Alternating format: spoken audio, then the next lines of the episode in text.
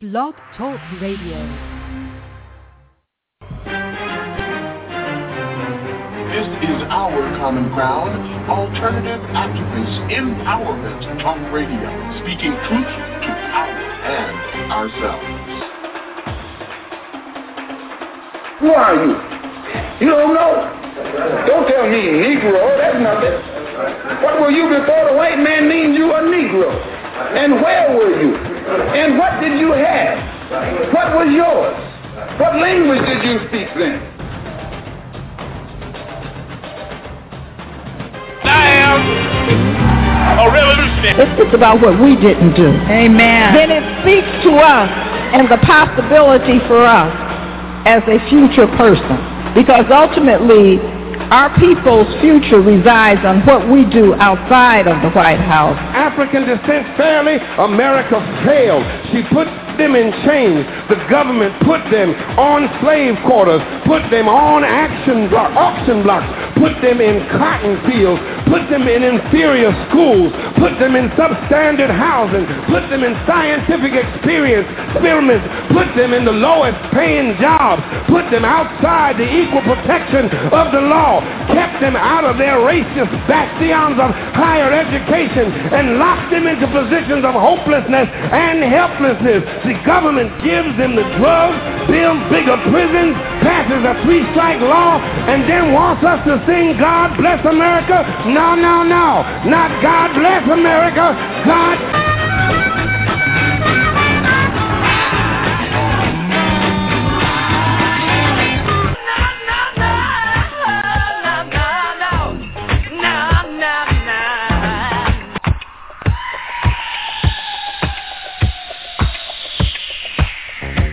Our Common Ground with Janice Graham. Our common ground, speaking truth to power and ourselves. Our common ground, a higher ground for discourse, discussion, solutions, and ideas. I'm Janice Graham, and I'll be listening for you. Talk, talk that matters. matters. Transforming truth, truth to power, one broadcast, one broadcast at a time.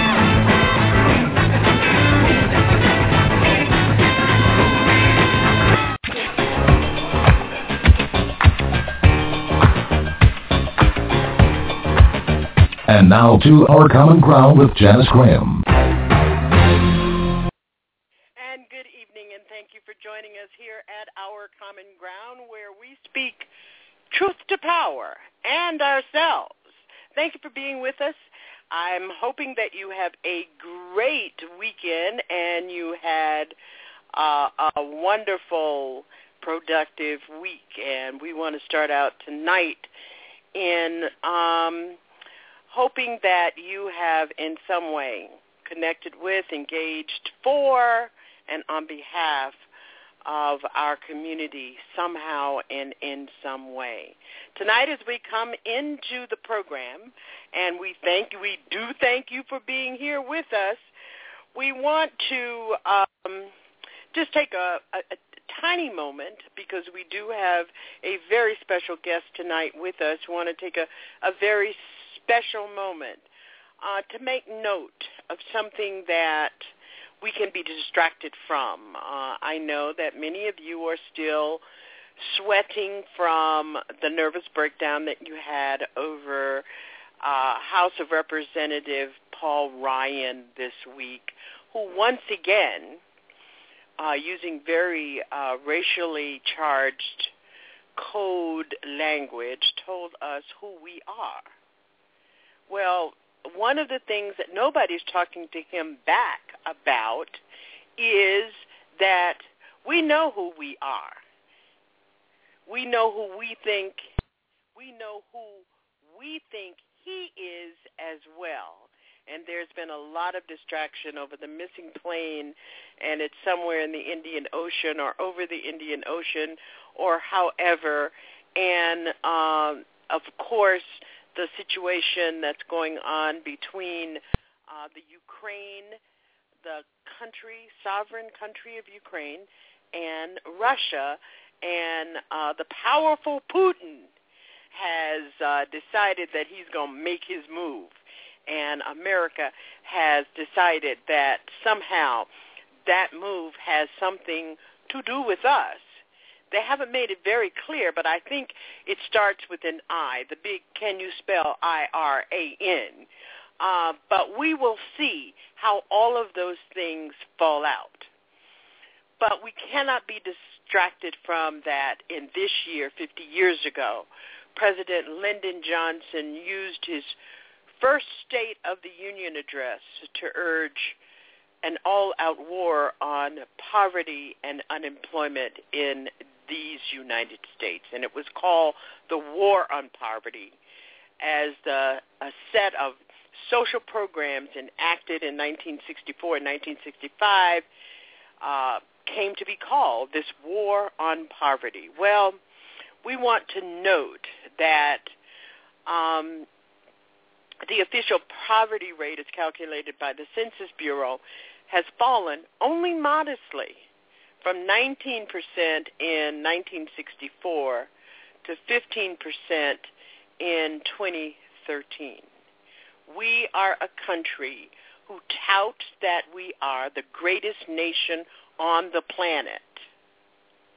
And 50 million of our citizens live in poverty.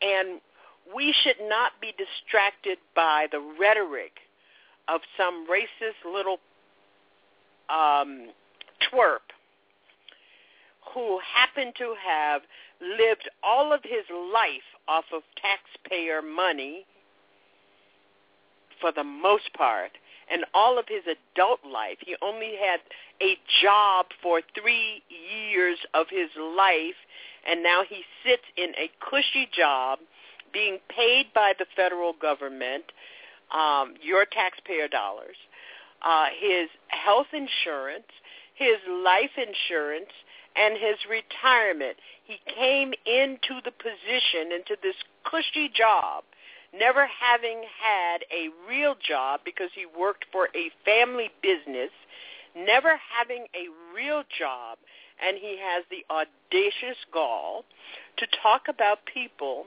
who can't find jobs and label them as lazy and label the culture from which they are unable to find job jobs. Their children are unable to go to schools that are fully qualified to educate them and call them lazy. Well, you know, it, we live in an era. Be be not distracted by this because, after all, Paul Ryan is a nationalist. He is beyond patriotism. He and that crazy man, Rick Perry in Texas, and that other crazy man, Scott Walker in Florida, and the list goes on and on, and the entire pool, sets of legislators in the House of Representatives, they are all insane. They are insane with hatred and, and a vile ignorance that is going to doom this country. And as long as they want to demonize poor people, they need to understand that demonization is on both sides. And who remembers the Madoffs and the Enron crowd? Who remembers how the American taxpayers, including you and me, bailed out hundreds of criminals who had corrupted our banking system and this economy to the point that we are still crawling on our knees along with the lazy people that they are talking. So there we have it. And the other question is, for the week, try to figure out how we can bail out the people of Crimea and the people of Ukraine with taxpayer dollars, but we couldn't bail out Detroit. Think about that. Think about the criminals and the lazy, besotten folks who sit in their cushy jobs in the Congress. Because don't don't get it crooked. This president has no item veto uh, powers. He has no real powers. In our government, the economy is driven by the regulations and the laws promulgated in the Congress. So I just want, before we get started tonight, for you to start your week out on Monday morning thinking about poverty in this country. 18 million people who got no checks this week. 18 black families who had black boys either murdered or mangled by police who were not charged, arrested, or convicted. Start your mo- Monday morning on that. Do not be dis- distracted by Paul Ryan, who is nothing more than a puppet, not for the Tea Partiers. He is a puppet for ALEC. That's where he, that is how he has become a millionaire because he has sold his, both his ignorance and his soul to the wealthiest of this country who could care less about what happens to its economy or its people. Thank you again for being with us here tonight. Tonight we're going to be meeting with, once again, Dr. Thabiti Lewis. He is the author of Ballers of the New School, and uh, we're glad to, to have him join us, and we hope that you have lots of questions about race and sports in America. So let's get started. Our number is 347 838 9852. Worldwide number 347 838 9852. And this is our common ground. Good to have you all with us. If you're listening on a smart device and you would like to join our chatters in our chat room, please, you are welcome to come to www.blogtalkradio.com backslash OCG and come right on in the chat room. And all you regulars, make some seats up front for those folks. This is our common ground.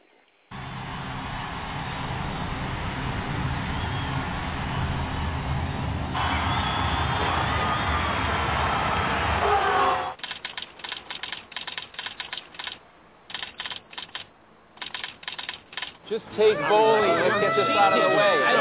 Well, they don't want to give anything up. Someone doesn't give something up, then we're ridiculous. Gentlemen, gentlemen, gentlemen, please. We've been at this all night. We have to come to some agreement. Otherwise, we're going to end up with black golfers, female race car drivers, and boxers who aren't Italian or even Irish. This guy wants me to take a cockfighting. Well, what am I supposed to do with gymnastics, eh, I don't know. What am I supposed to do? Guys, settle down. We've got a deal on the table. Football for hockey. Fine, take it. No, wait, what? We got hockey. It's the sport of the future. It's the best of figure skating and boxing. Fine. Deal. But the whites keep quarterback. Oh, no. We want every position. But without white quarterbacks, who's going to open our steakhouses and car dealerships? No, wait. We need No, every... let me let me get this straight. There's going to be 11 black guys and one white guy, and we can do anything we want. Anything. Yeah, yeah, yeah, yeah. And there won't be any German shepherds or fire hoses turned on? Policemen with sticks. No, we would never do anything like that. Deal? Deal. we got football. what? oh. What? What? You want it? Oh, You want uh, it? what? What? Tastes good. Oh, what is that? That's uh, how we celebrate a victory. It goes back to Africa. All right, fine. The blacks get football. Now, What about the Hispanics? We want baseball. We're very good at it. My own boy, little Jose, he's two years old, can mash a ball 300 feet. My wife Esther is feeding him a special herb called oid. It makes him very strong. We call it a steroid. Lights, please. Observe before. And after. Oh. All right. God bless you. All right, great. That's settled. Now, The white delegation's been very generous with the blacks. We've given you football, we've given you track, and most of field. Can we please? Please have luge. I don't know. I grew up with luge. I come from a long line of losers, my father. We uncle. have to have luge. Oh, the excitement of the wind rushing past right, your okay, face. okay, okay, okay. okay. Calm down, calm down. I got it, I got it. I'll tell you what. You give us luge, we'll give you basketball. Basketball. What would a black man do with a basketball? Yeah, a black man could never match the white man's speed, Listen finesse, and great lipping ability. I tell you what. We'll give basketball a shot if you take fly fishing off our hands. Oh, oh, oh. I don't know. No, fly fishing is so ethnic. Luge. All right, you got a deal. Wicked luge. Good. Race and Sports in America. Tonight at Our Common Ground, the author, Ballers of the New School, Race and Sports in America, Dr. Thabiti Lewis. Stay tuned.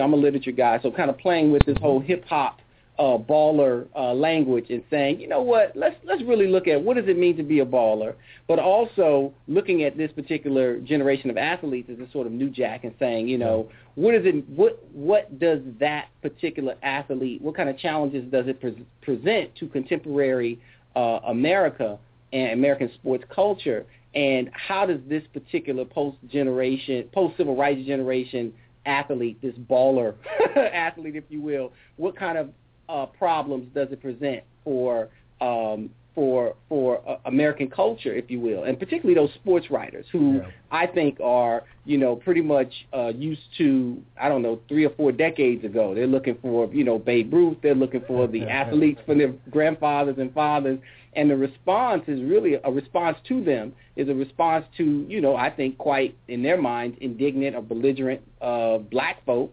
or non-white or you know contemporary athletes. I would say mostly people of color who non-white or you know contemporary athletes. I would say mostly people of color who don't really who who haven't accepted what their place is supposed to be. Yeah. But then at the same time, I'm playing with this whole idea of you know kind of ballers in the sense of you know being you know living life fabulously, being in control, calling shots, and I'm attempting to say. Hold up. Let's really look at what that means. And so, you know, I kind of outlined the book looking at, um, you know, there's a tradition that exists of a certain consciousness and activism, uh, a certain commitment and purpose, uh, a certain intellectual development, uh, and uh, as well as saying, you know, understand what it really means to be a baller, and that's a certain longevity. I mean, my uh, It's high. The way I look at it within myself, why not? Why can't I be the MVP of the league? Why can't I be the best player in the league? I don't see why. Why? Been working hard. My teammates been helping me out a lot. The veterans have been helping me out. I, I can tell when a player truly wants to be better. A player truly wants to improve. And I respect that about that. I admire that. And that was the qualities that I, that I had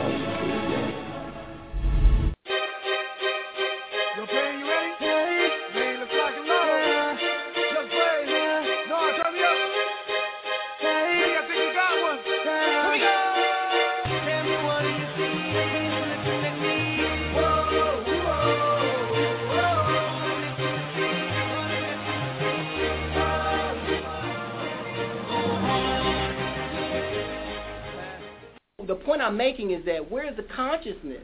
And so my book is saying, wait a minute, where is the consciousness within our communities, amongst parents, that what becomes the number one thing? Education. You've got to write your way to freedom. You've got to literally be able to write your own ticket. So it's just a vehicle. That's like a lottery ticket. The, you, the chances of, of scratching off and winning are diminished. So where do we develop this sort of infrastructure? We've got the organization.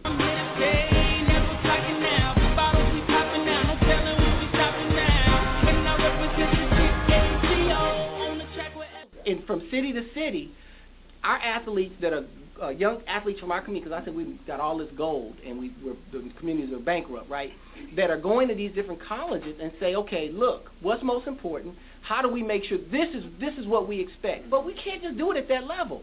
What happens in sixth grade, fourth grade, fifth grade, seventh, eighth, that the kids get a sense of what's most important because they follow our lead. So if they're deciding that that's not important, then we might be giving them the we may be giving them the sense that yeah, that's not that important. You know? And so I think it's very important that we establish that sort of infrastructure to make it so it is it's, it is incumbent upon the parents that that's the number one thing. Excuse me, is there nothing for the chosen people? When were you ever chosen for a sport? but there must be something that we could do for out on those simple fields where boys become men and glory is seized by brave gladiators. It was Theodore Dreiser, the son of a rabbi, who. All right, all right, please. I'll tell you what. You can have sports writing. All right. This is our common ground. Thank you for joining us tonight. Transforming truth to power, one broadcast at a time. Stay tuned with Janice Graham.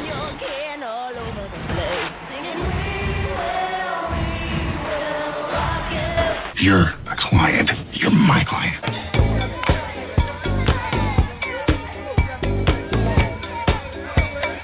Tuned into our common ground, transforming truth to power, one broadcast at a time.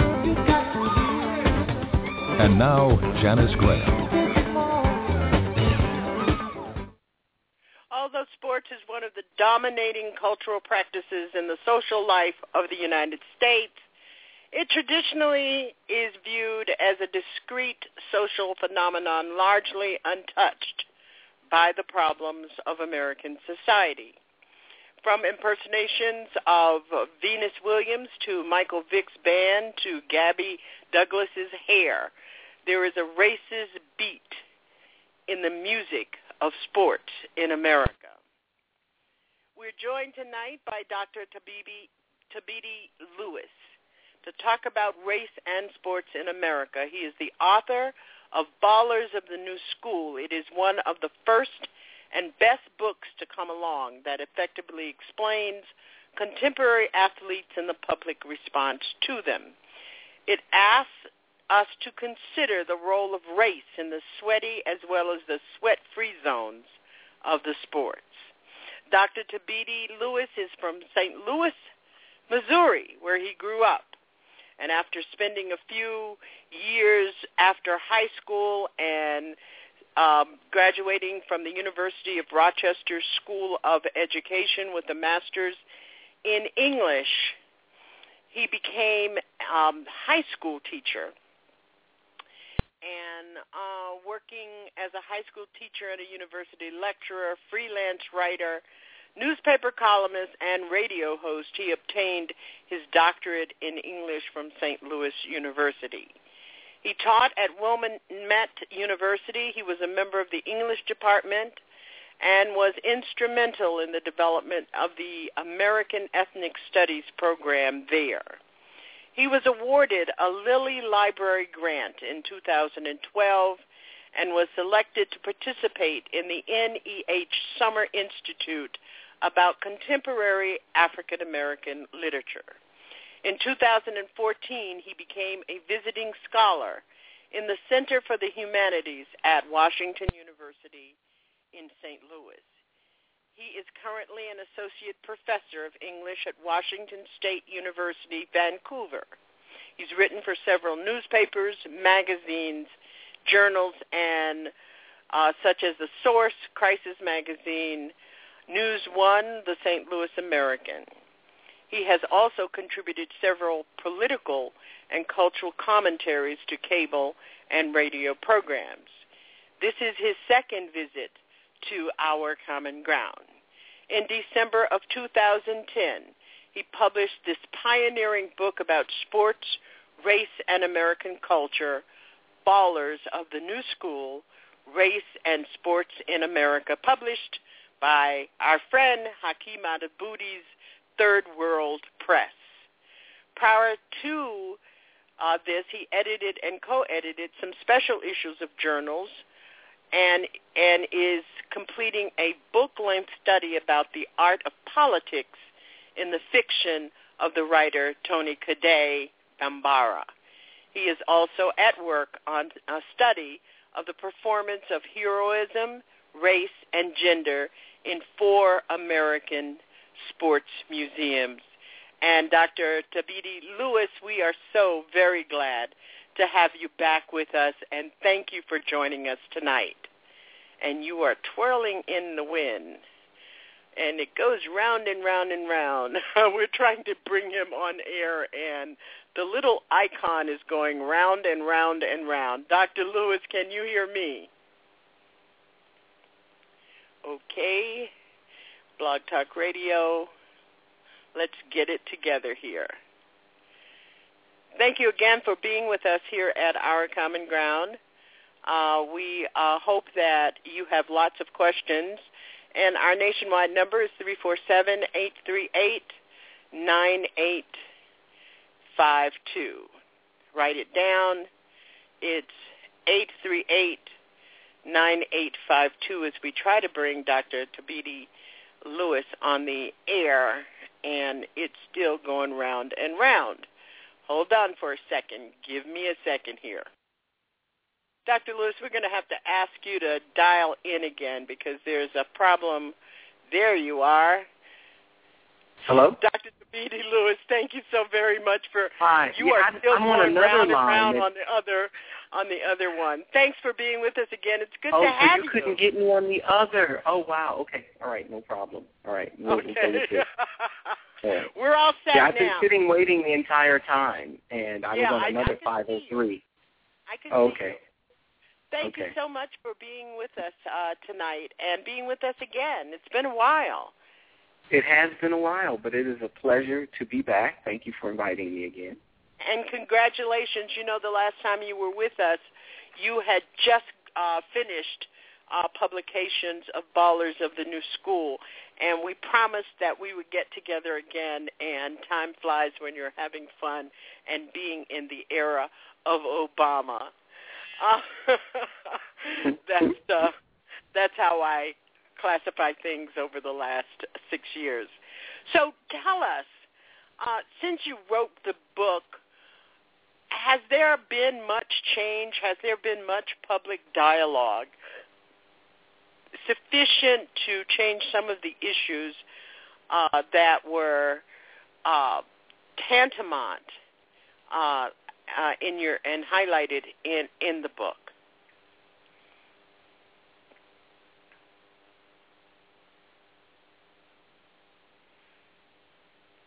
Dr. Lewis? Wow, something is going wrong all over the place. But let me tell you a little about the book, and he'll call back in. Uh, the text really encourages a restructuring of the power of the racial subtext. Now everybody's having a problem. Dr. Lewis? Yes, can you? Dr. Lewis, are you there? I was hearing a little whis- whistle. Uh, bring us up to speed about uh, the power of the racial subtext in our sports arena and in uh, organized sports in America. Can you hear me? Hello. Can you I'm here. I can hear you. can you hear me? Yes. Okay, great, great, great. All right, I'm so I'm not sure what what occurred, um, but Uh-huh. let's get this thing moving straight. You asked me the first question was whether or not do I, there has been sufficient change. I do not think there's been sufficient change. However, I would be incorrect if I say that not much has gone on that has been progressive. What is unfortunate to me is that many of the, the issues that I raise continue to cycle in our society. Um, the one good thing that I see occurring is I have a section in the book that engages this question of uh, student athletes and the recent activity of the Northwestern football team to uh, be seen to engage to position themselves uh, at, as un- within a union, I think is positive because a big component, one big chapter of my book, Big Pimping in Collegiate Sport, really focused in on the exploitive nature of collegiate, you know, of collegiate, mm-hmm. particularly the high revenue collegiate sports. And so uh, those very efforts of the Northwestern football team uh, has, and the, you know, Ed O'Bannon case uh, regarding the NCAA continuing to profit without paying collegiate athletes for using their images in video games, et cetera. Uh, you know, those are real issues that, uh, you know, it just has to be brought uh, to public notice and, and ceased. Regarding issues of, of race and inequity, uh, I think we continue, this continues to persist. And, uh, of course, the subtexts are always subtle, but I, st- I think still very persistent if you look at, for example, the recent issue with Richard Sherman and his, um, you know, the whole conflict around him making comments about um, being disrespected when he made the final play that deflected a ball away for his team to go to the Super Bowl, and that somehow being turned into him being somehow scary or thuggish or what have you. Um, you know, these are, I mean, that was just problematic. And I, I, you know, I wrote about this. And so, you know, as I've, in the last two and a half years since the book came out, which it really came out in 2000, uh, or three years, came out at the end of 2010. So the last three years, unfortunately, many of the things that I raised, the questions, they continue to keep cycling and people will call, call me or contact me and say, wow, you know, just as you said, you know, these issues, this issue, these issues are the same. So, mm-hmm, uh, mm-hmm. you know, so it's that, really interesting because I've, I'm not a big um, sports person. I'm, I, I'm I, the only uh, sports that I really get interested in is tennis and golf, and mm-hmm. um, I have followed sports since I, the last time we talked, and after reading your book, in the context of your book. By the way, for all of you who are listening, this is a wonderful book to understand and to really see what you are not seeing and hearing in news reports relative to sports characters and players and and this whole I, I am just uh Thabiti, I am just uh very, very so encouraged by what the college players are doing now in regard to unionizing. Mm-hmm. I mean, that Me is too. just so empowering. I, I I'm just yeah. I'm just really moved by that. Yeah, do I you mean, think, look. Go ahead. Do you think that it is going to make a difference in terms of how African American students and athletes will begin to uh, benefit from the economy of sports? It will. It won't be as rapid as we would like it to occur. I mean, have, we we have to understand the system of collegiate sport, particularly in terms of the uh, high revenue sports, football, basketball. I mean, those are, as I point out in my book, the cash cows. And sadly enough, those two those two sports are primarily the primary participants happen to be African American young men. And also, it is a uh, slave scenario or a, uh, and I know people are like, oh, he's saying slave scenario. It is. It, it, it's the ultimate of capitalism because these contracts are one year renewable based upon the whims or the uh, very subjective regarding what the coach or the athletic program decides um, as far as whether or not they'll renew it. If my behavior uh, is deemed uh, acceptable or my play, I mean, they can come up with any reason not to renew that scholarship, mm-hmm. right? Mm-hmm. And so you have, unfortunately, uh, a good number of these individuals are come from impoverished backgrounds.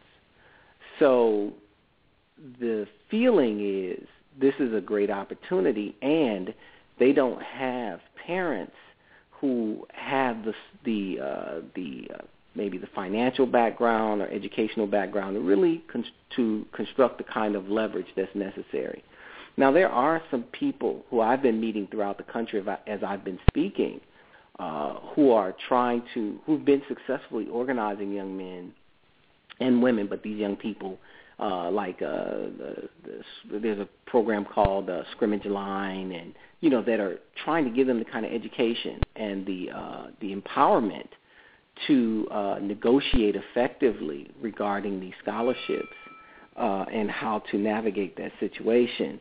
But you know, it's just um, it's it's a slow road. I mean, I think that the NCAA has billions of dollars to fight the uh, this battle.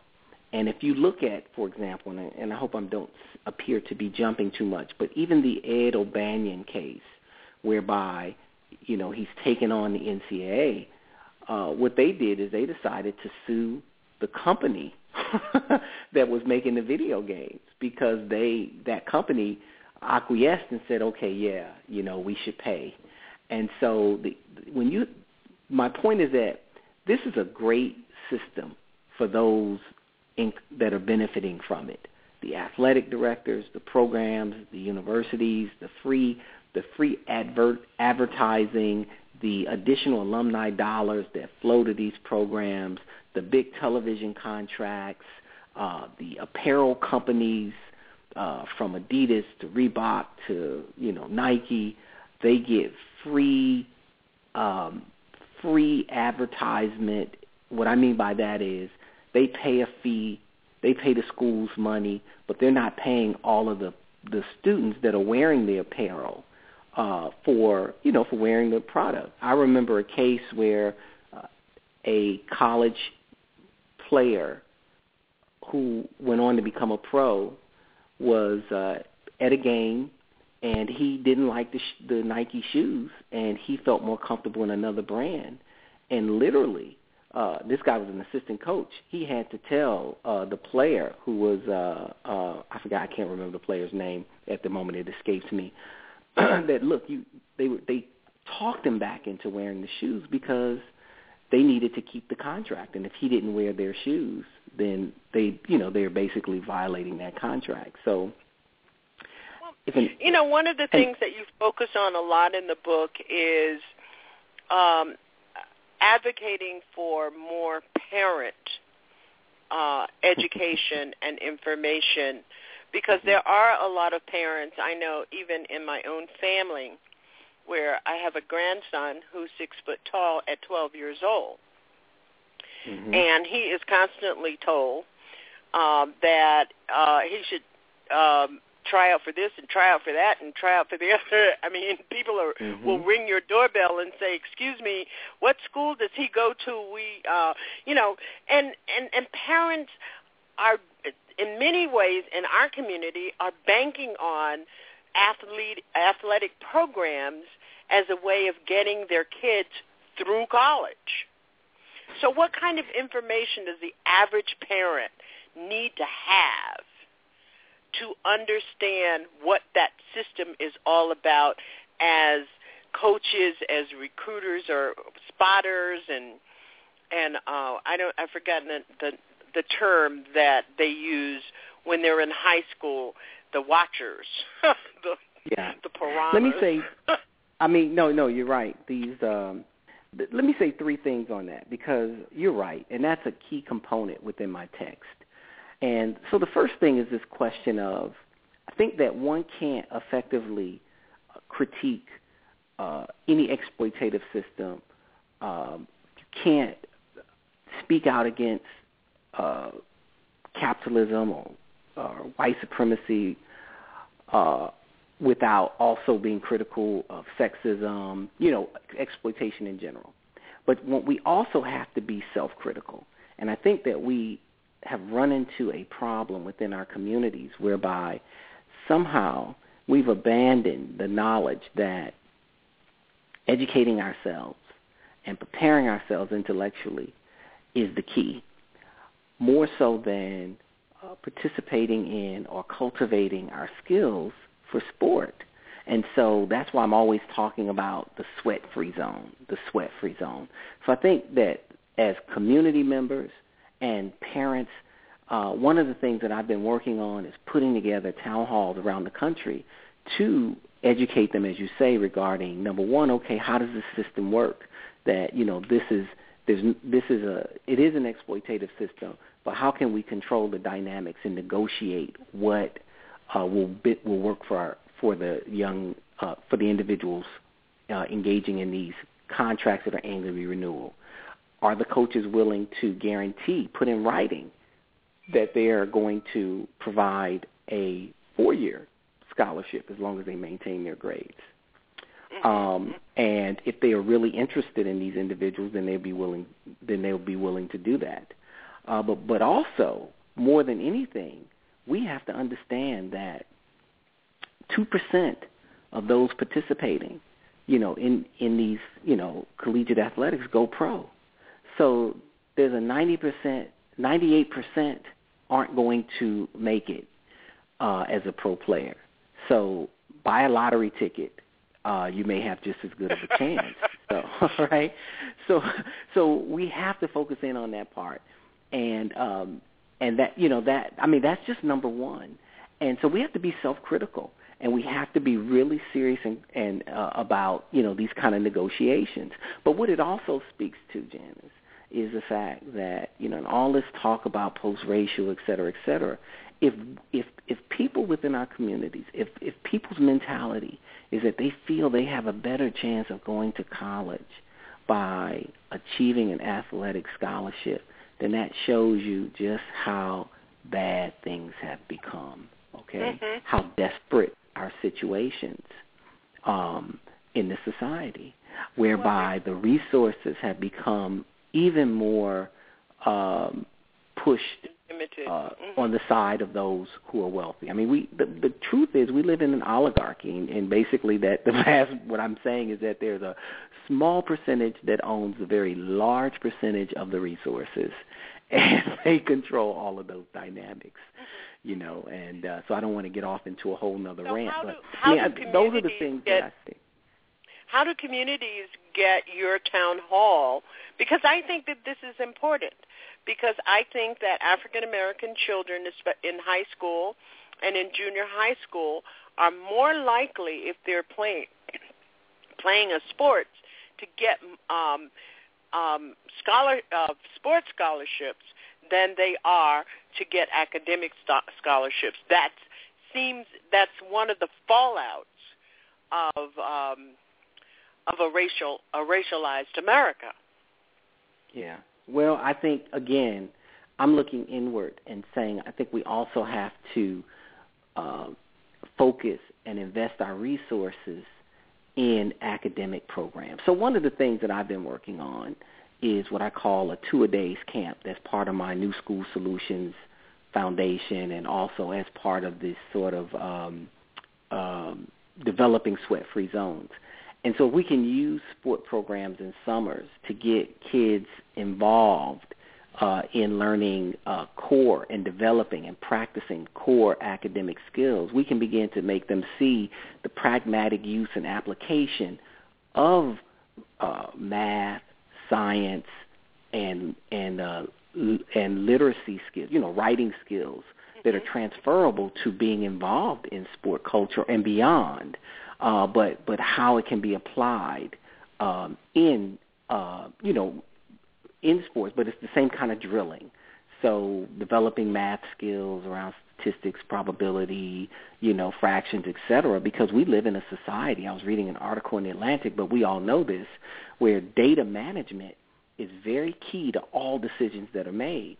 And so, if you understand that data management requires uh, uh, uh, solid math skills, then one begins to understand, okay, this is how this is applicable. Uh, if you begin to think about marketing and the importance of literacy and mastery of language to convey messages, then we begin to focus on these sorts of things. And so I just think that that uh, that kids can uh, and then if we can take what they're learning regarding, uh, you know, kids are happy. I, I give these lectures, and kids are happy to. If the coach says shoot a thousand jump shots a day, you'll improve your game. Well, do a hundred math problems a day, and you'll improve those skills. You know, write for an hour, a half an hour a day, or read for a certain. You know, these are this, these are just practice drills. Mm-hmm. And so we have to, you know, make this kind of language translatable, and we have to make it translatable to the parents as well. And so, I mean, I just think that we have to really use that kind of language of uh, of just this kind of exercising within our communities. I mean, I think we we, we also the the parents are key to this. I think the parents are key. I've been in at book signings having arguments with parents who have said to me, "My kid's best chance of going to college is getting a scholarship to play sports," and I'm saying to them, "I disagree. I think that you know that is not the only way." And I think that's a mythology that people have bought into. Uh, well, that, I think it you know, looks at the, you know how universities have mirrored um, mirrored the tor- trends of the NCAA ac- across the country. You know, I remember uh, back when the University of North Carolina, for instance, uh, generated seventeen million dollars in revenues. So it gave it gave the university an opportunity of of grants and scho- athletic grants and scholarships that comprised 30% of the school's total revenue for the year. Yes, yes. And yes. and I think that that that is really a uh, it, it it's it, it digs a big problem in our community and the, and two things that I do want to talk to you about is this perpetuation of the myth of the black athletic superiority and the graduation rates. And of course, when you talk about black athletic superiority, you're only talking about what I call the monster teams. That's football, mm-hmm. uh, hockey, and um, and um, and um, and wrestling. But black participation in other sports, for instance, golf and luge. if you heard the if you heard mm-hmm. the clip, I heard the key and P- the Key and Peele uh, uh, skit. Yeah. yes. Um, if you, I mean, and and then how um, that weighs in on um, the idea that you're just talking about is our community's focus on uh, sports for sports scholarships. So let's talk about the graduation rates. Um, there is a high participation of African Americans in the NCAA, um, but the on-court success is not easily translated into the classroom. So mm-hmm. when you talk about these things in your book, since the publication of the book, have there been I know that there have been some efforts, but have those efforts been effective? Um, y- yes and no. I think the first step to solving any problem is vocalizing that there's a problem, right? And so uh, we never be- begin to move towards solutions if we don't acknowledge that there's a problem and talk about, you know, strategies to solve it. And uh, unfortunately, those graduation rates aren't getting vastly better uh, as they should. For example, I think uh, the statistics show, uh, say in collegiate basketball and football, African American uh, athletes tend to have lower graduation rates than uh, their white peers. And I know that that is not because um, uh, uh, all of those players are going pro early, right? We know that because only so many people can go can make it to the pro in either of those any you know either of those sports. So we know that's not the issue. Uh, part of the issue is what we were speaking to earlier, and that is um, one, we have a system that really is not seeing them as students. Amateur athletics is in many ways cultivated as, uh, as a sort of um, uh, semi-pro or farm club kind of engagement. And um, number two, there is this issue around uh, what kind of academic support um, exists to um, for them to develop you know their skills. I was uh, reading an article about a young man, a University of Tennessee quarterback who's a freshman who is uh, majoring in uh, um, aero engineering, um, and because he wants to uh, uh, be a pilot and work on you know build planes and and uh, he's taking you know high level courses. And um, but unfortunately you know the um, the way in which the system is set up because it is a professional business they aren't allotted the kind of time to take uh, courses curriculum that would um, that is extremely challenging or that has labs and things of that nature. And quite frankly, Janice, if you are taking classes that conflict with the schedule for you to do film, work out, go to practice, see the you know nutrition training, you know the other eight to ten hours a day that they're asking of you, or at least eight, and you decide that you're going to uh, take your uh, take a, a engineering lab or you know whatever biology lab and it conflicts with practice time you may not your scholarship may not be renewed. So i think that that is problematic. And the the grow, low graduation rates function on you know i think two of the two levels. I mean like you said the university of north carolina situation. Yes these young men are ill prepared but the problem with that particular issue is that it, it it confirms these sort of mythologies that oh all of these athletes of particularly of color they're not really students they're just here to play sport. And that's not true for all of them. And we also know that it's a system that's not set up that, that to encourage student athlete. That's why i use the term athlete student. I reverse it.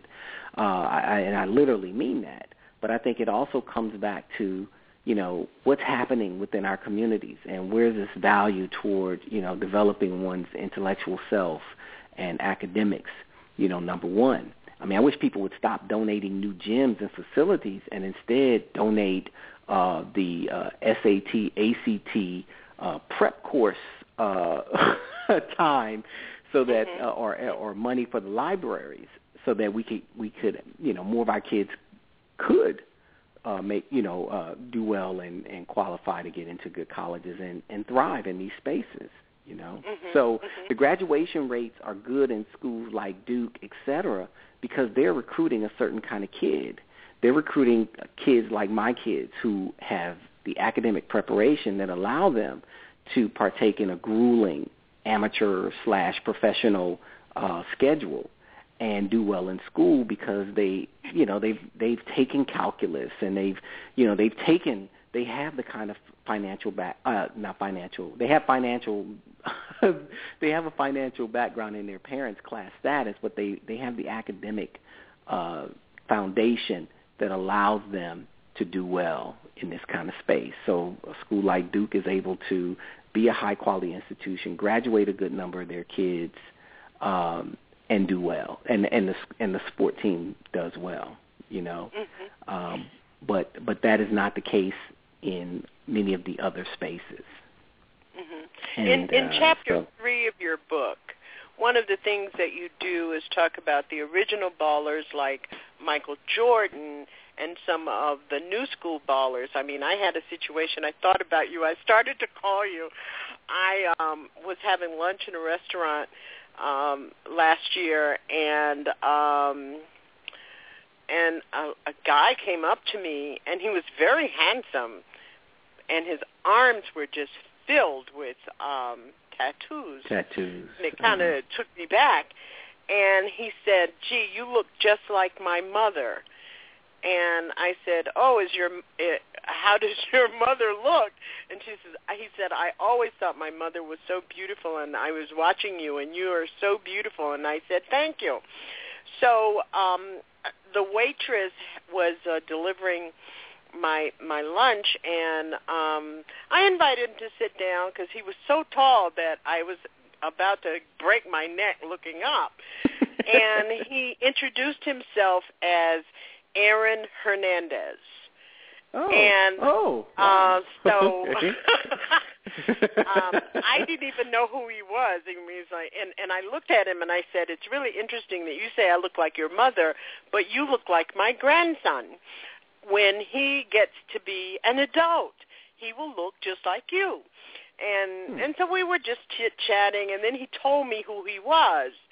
And I said, "Well, I've only been I've been in in in the in Patriots country forever, but I've only been to two games, and I'm not really interested." And I asked him about his life and how he got to play basket uh, football, and we talked about my grandson wasn't allowed to play football because my daughter was very concerned about head injury and other kinds of injury and uh, and we talked and we had a nice lunch together. We ended up having a very nice lunch together. And so I thought, well, maybe my grandson knows who he is because I don't know who he is. But I was just and your grandson was mesmerized. upset that you didn't get a and we took uh, a picture uh, together. oh, nice. And Wow. um and and so some months later, uh after I had told everybody, "Oh, I had lunch with this guy who's a Patriots player." And and one of the things that we talked about, I talked to him about race and playing in professional football. And um I happen to be uh, a native of Florida and he went to the University of Florida and played football. And I told him I grew up at a time where University of Florida didn't allow black students and that got us into a discussion about whether he thought he was Hispanic or whether he thought he was black. And and, and we talked about a lot of things. And then months later of course he's arrested for murder. So but when I was talking to when I was talking to him I was thinking about your book and this whole concept of what you call the new school ballers and this guy, I mean, he indicated to me that he was engaged to a black woman and we had to have a discussion about she was Dominican and she wasn't African American and she wasn't black. Uh she was just she was African Dominican American and we went through all of that stuff. I mean, we ended up spending like two and a half hours together because I found him very interesting. He was very articulate. He could follow some of the issues that I was talking about and that was that that was enough for me. But I was Mhm, thinking mhm. about your book, and and I was clearly saying here is Aaron Hernandez, who is a new school baller. He's not going to let a club tell him what to do or who he is. He is going to follow some cultural and and race identity um, framework that he grew up in uh, because he did talk about having a hard time living up in that part of Foxwood, um, Mhm. and and so um, that when he first moved there, you know, the cops would follow him around because they didn't know who he was until they found out who he was. That kind of thing. And I'm and I was saying to myself, this is what Thabiti is talking about in his book. This guy is a new school baller and was he not? Well- but but aside from that, who to are some extent, right? I mean, we're, we're I mean, but what's missing is we you have this this the, the brashness, the outspokenness, the uh the willingness to um to not for example turn the other cheek. There's a semi-consciousness, but what's missing is uh, so we we've got that part. And um and that that sort of um unwillingness to try to uh you know, I know one of the epigraphs for that chapter is John O'Neill, where he says racism systematically verifies itself when the slave can only break free by imitating the master, by contradicting his own reality. So there's not this, you don't have this overt need to mimic to make sure people feel comfortable to see that I look just like you, I'm dressed just like you, I'm, you know, that sort of thing. And so part of that is what creates some of the tensions, right? Which is, you know, heroes are people that people want to imitate, em- emulate. And in sport culture, these sort of iconic or, you know, quote, I'm putting in quotes, heroic figures become people that or individuals that young people want to emulate. They're like, oh man, I'd like to do that too. I want to wear. I'm going to get tattoos, or I'm going to just kind of you know uh, express myself freely and uh, not try to you know imitate what may be deemed acceptable. You know, because like, well, who's deciding that? But Mm-hmm. what's missing is in that section, and then and and so then what's missing is a sort of Bill Russell, because you're in Boston, right? Uh, consciousness, the Jim Brown consciousness, the Kareem Abdul-Jabbar consciousness um, that says, wait a minute, who am I? Uh, how do I deal with these sort of, you know, indignities, racial, you know, inequities, um, uh, showing the kind of commitment to uh, really uh, trying to change communities that one is coming out of. You know, where's that real consciousness? Yeah. Uh, yeah. And so, on one level, it's a very complex dynamic because there's also a, a, a lot of young folk who want to be like Mike, if you will, right? Uh, so I'm not saying like you know Mike is really this old school, but he becomes this sort of iconic, this model where you know, and the symbol of racial progress. When we know that yes, there's been some racial progress, but not in the sense uh, of what people w- what people want us to think about, right? He's he's more of an aberration, if you will, and part of that is that embrace that success comes through this sort of constructing a this sort of um, neutral uh, persona in politics. But no one asked Larry Bird to be neutral. No one asked John Stockton. No one asked that of Tom Brady, of Peyton Manning, of Eli. You know what I'm saying? And I can go on and on. And so that's really the point I'm trying to Yeah. to make is that you know uh, I have there's this expectation for comfort, and so it becomes very complex. But they see themselves um, these these individuals see themselves as corporations, and so we have this sort of apolitical engagement, but but it's complicated because on one hand they are expressing this sort of hip hop do you, uh, keeping it real that comes out of the black arts movement, black power kind of dynamic that says no, we're going to look at our own culture and we're going to look within and these kind of models in which to you know represent self because only then can you really uh, mine the very beauty and integrity that is necessary.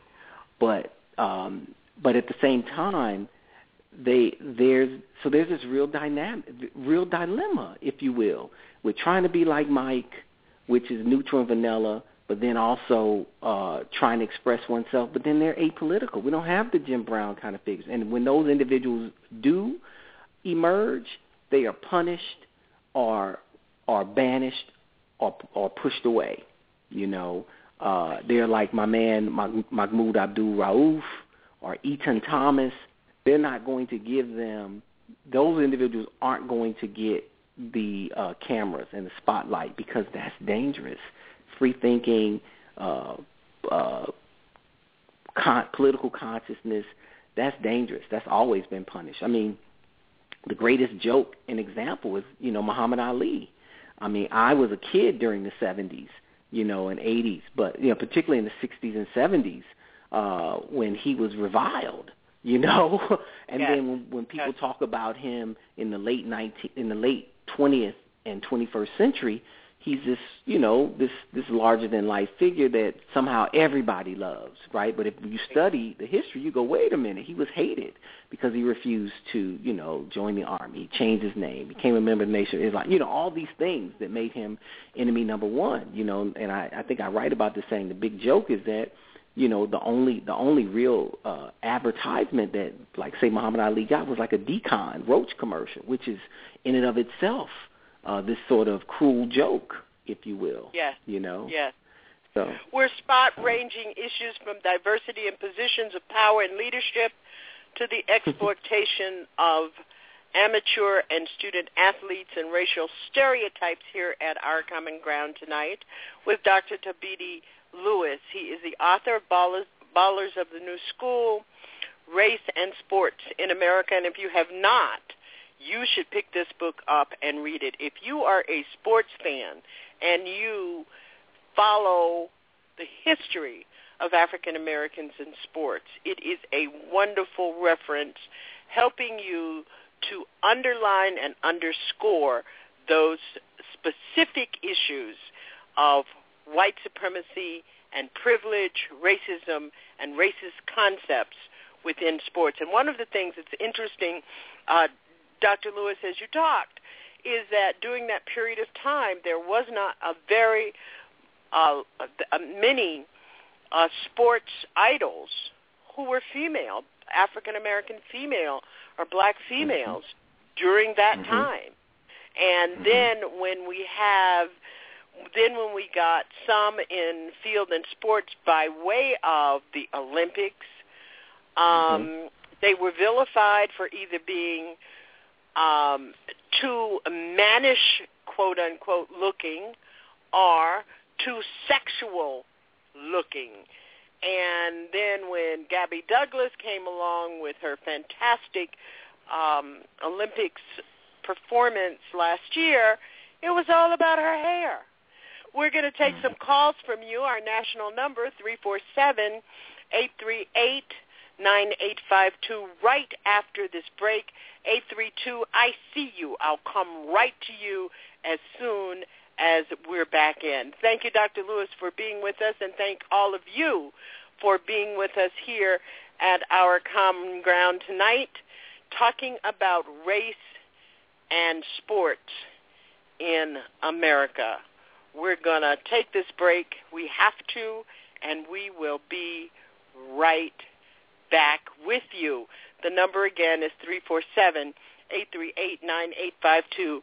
Don't hang up 832 I see you and want to, and Dr. Lewis and I want to talk with you about these issues. If you are looking to come into our chat room, it's www.blogtalkradio.com backslash OCG.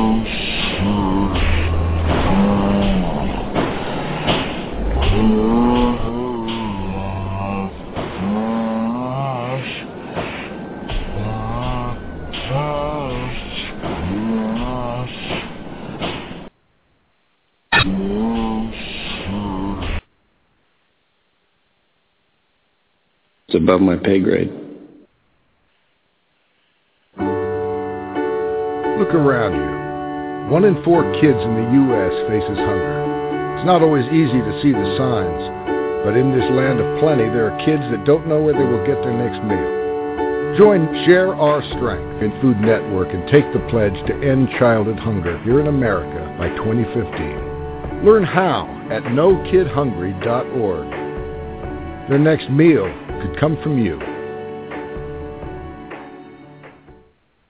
At times people think that colorism is only important within the black community or within the American black community, but colorism is prevalent everywhere. It's prevalent in India, it's prevalent throughout Asia, it's prevalent in any country where you have an indigenous culture made up of brown people. In colorism and black women in America, our common ground. March 22nd, 10 p.m. live.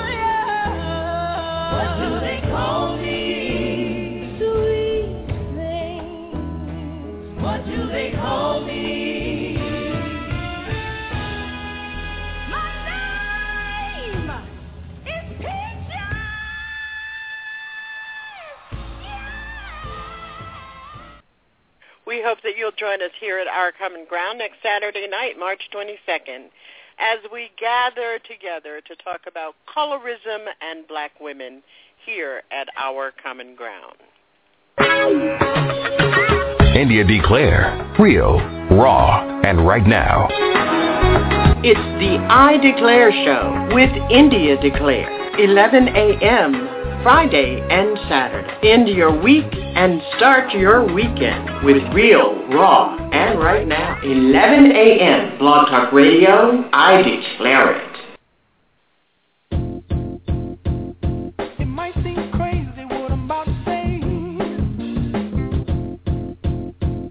But all the cuts are on the indigent, the poor, the children, the elderly, the veterans. Better. But over and over and over again, there's no billions of cuts to the oil industry, big agriculture. There are no tax loopholes being closed. They are protecting the wealthy with a half-hearted assist from Wall Street Democrats, President.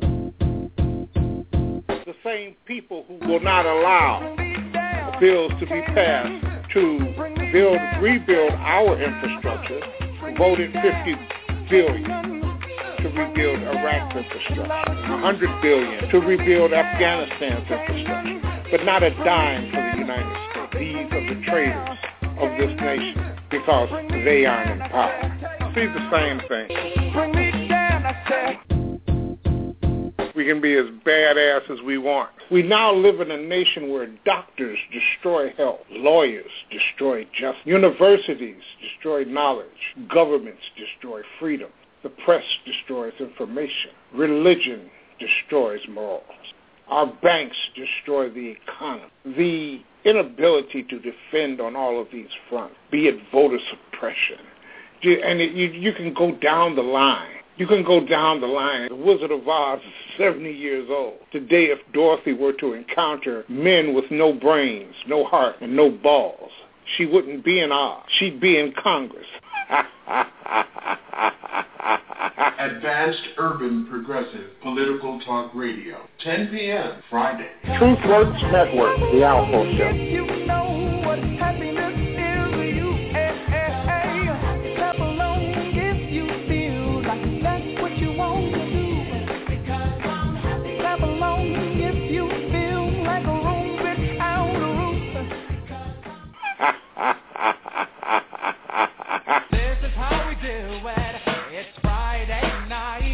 The Alpha Show. From the fires of the civil rights movement of the 60s, and as a sociologist and academic leader, he is a witness from the bridge. She is Dr. Joyce A. Ladner. Her scholarship offers a thesis of a conceptual framework that black people must formulate their own definitions and concepts of social phenomena from a perspective untainted by ethnocentricity and cultural arrogance of those who seek to compare aspects of black culture to a white middle-class model. Joyce Ladner has served as a key commentator on national social issues She's appeared on such news programs as CBS Evening News, NBC Evening News, Nightline, and MacNeil-Lehrer News Hour. She has written books which include Tomorrow's Tomorrow, The Black Woman, The Ties That Bind, Timeless Values for African American Families and Mixed Families, and she co-wrote The New Urban Leaders and the Death of White Sociology, of which she was the editor. At Howard University, she worked for the Academic Affairs Office, served as Vice President of Academic Affairs, and in 1994 was made interim president, becoming the first woman to hold the position at Howard University. She is a sociologist, an author, an outstanding and innovative academic and educational leader, making her mark in black history and black progress. She is a witness from the bridge. Dr. Joyce A. Ladner on Our Common Ground. March 29th, 10 p.m. live. Witness from the bridge. Dr. Joyce A. Ladner. Join us.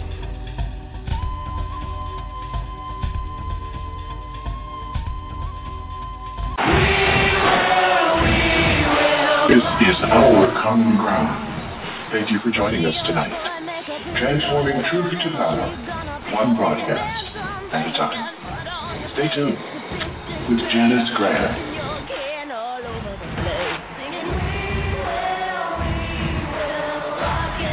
You're a client. You're my client.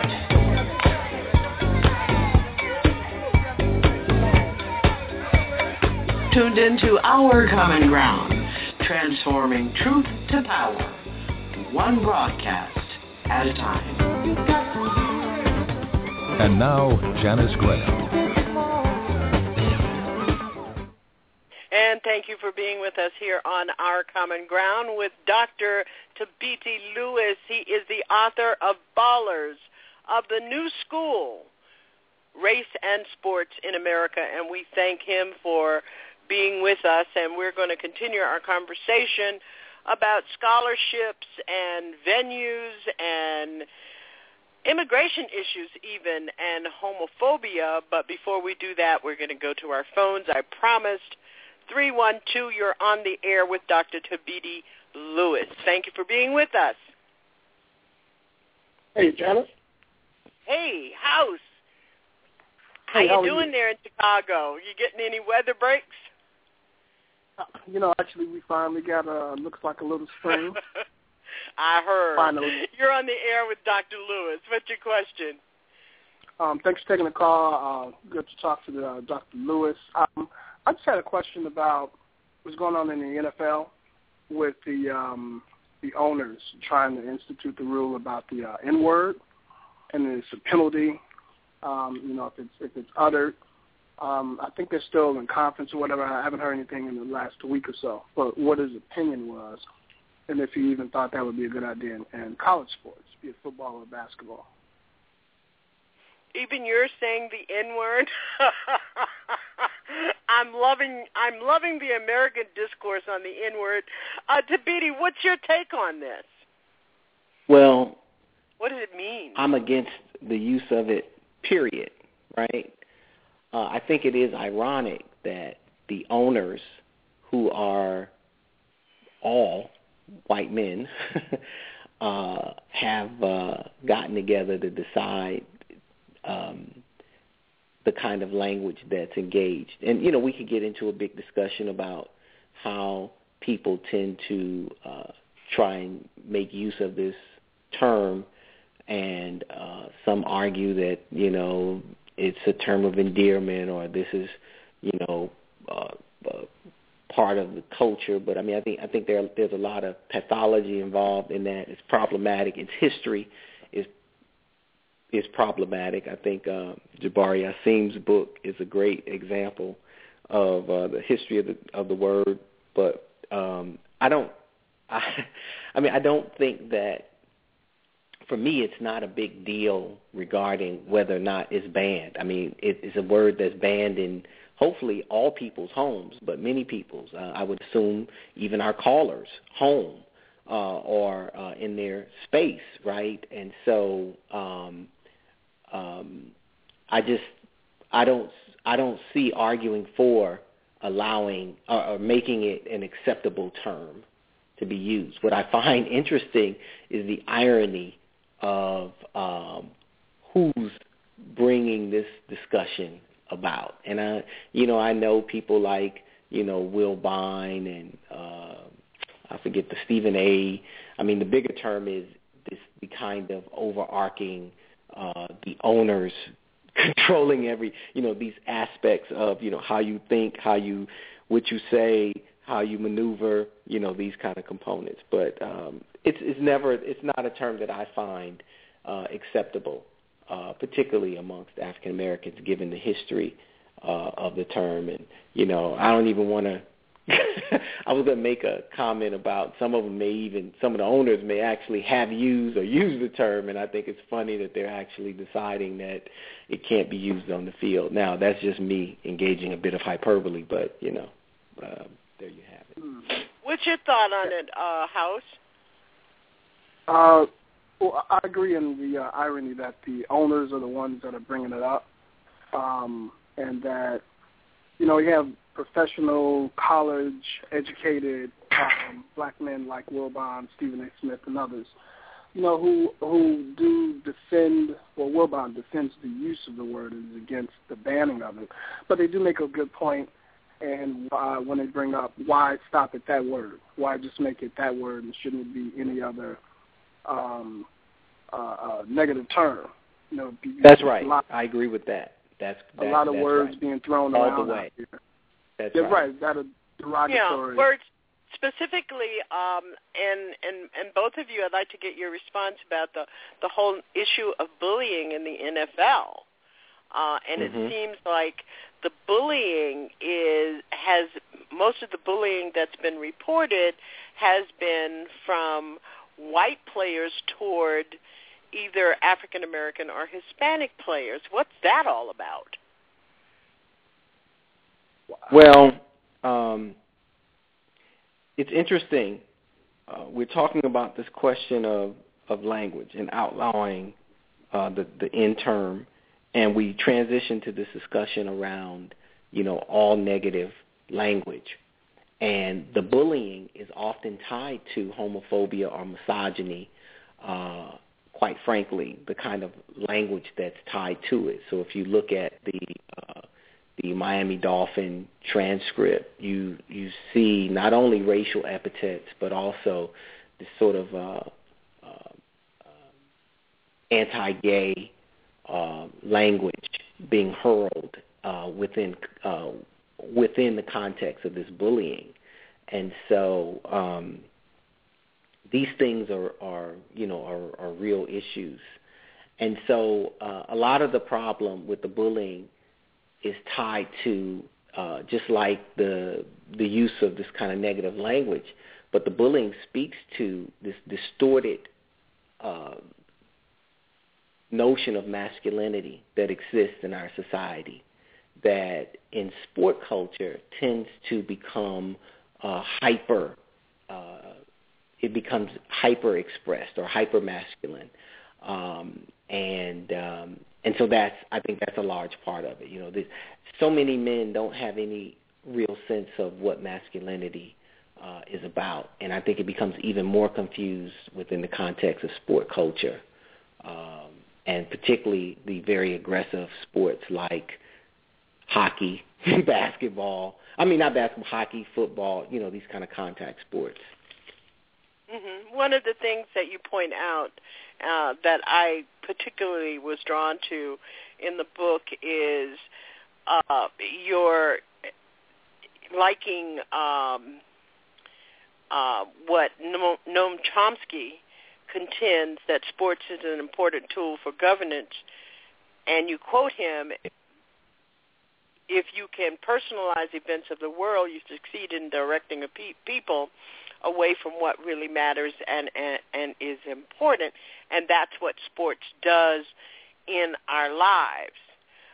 But at the same yeah. time, one of the things that have always bothered me, and again, I'm going to ask both of you to to respond to this, is the notion that sports is very. When, when we say sports, the we do not think about uh, Venus and Serena. I do. Venus and Serena Williams. We think about um, these other guys. we think about guys. That's right. And to what extent yeah. we can change some of that so that all Americans can proclaim uh, that um, preoccupation with these games are are signify that we all uh, are reminded to have hope and remember our childhood. I mean, I watch Venus and and and Serena Williams and think about how I spent most of my young adult and young life playing tennis and wishing that I could have been them and they are now me. The other is that we have we are so inundated around this thing called sports because it's organized it's as you've pointed out Dr. Lewis it's capitalized and it is part of our larger economy we have forgotten about kickball dodgeball wall ball and jump rope yeah. Yeah. So you're both yeah. wondering well, what is her question? And that is the role that sports plays in our lives and how we can become better people because we are either fans or we are very exhilarated watchers uh, of sports, um, or because we have some investment in the success of a certain player or a certain group of players. How can we change the whole scenario? I mean, I am appalled at a couple of things. One is that black players, whether it be NFL or NBA or NH, whatever, um, uh, uh, boxing, uh, are portrayed as thugs.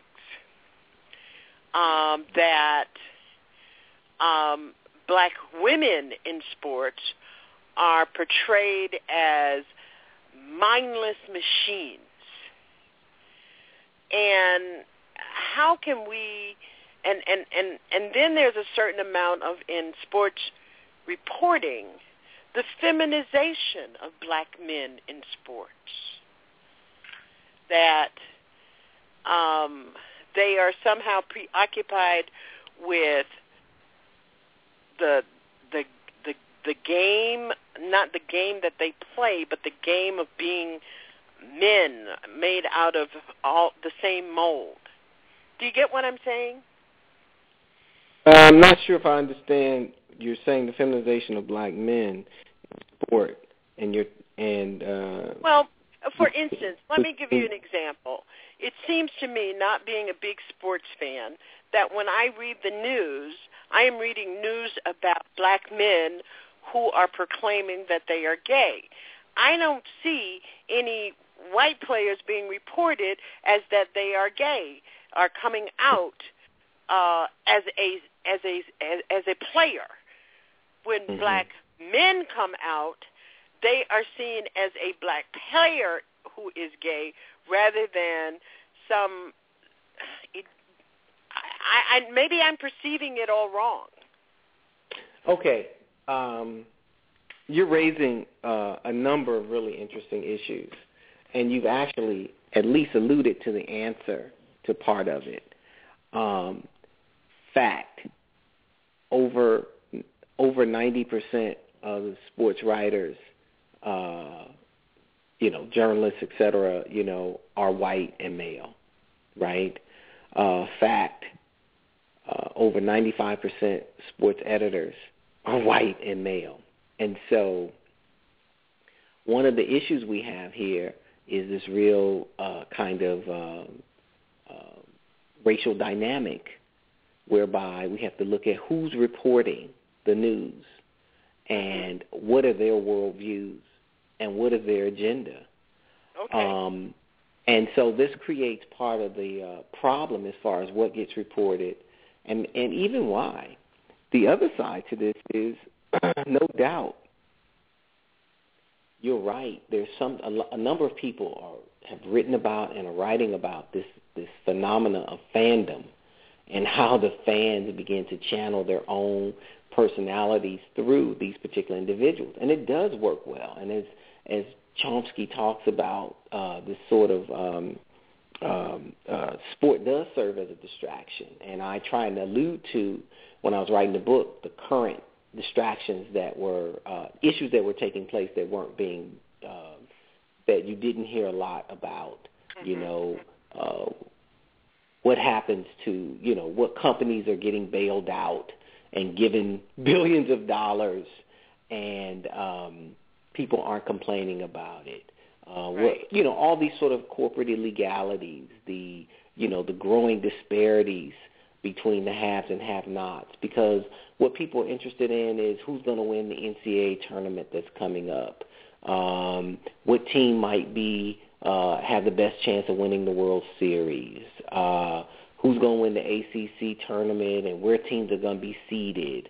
Uh, why are the Heat, how come the Heat have lost four of the last five, and where will they be placed within the playoffs? Who got traded to what team? And you know, you ESPN has uh, who knows how many channels right now uh, that are you know taking place simultaneously. Sport reporting is 24/7, or as I joke in my book, 25/8. it's nonstop, it's constant, and so uh, it, uh, sport function to engender this sort of what Chomsky calls jingoism, this sort of blind patriotism. So you have all these dynamics taking place at once, and then as you uh, so as you point out, something really interesting is you know which ties to the sports writers. Uh, percentages and disparities, you know, regarding the sort of equity or diversity of representation.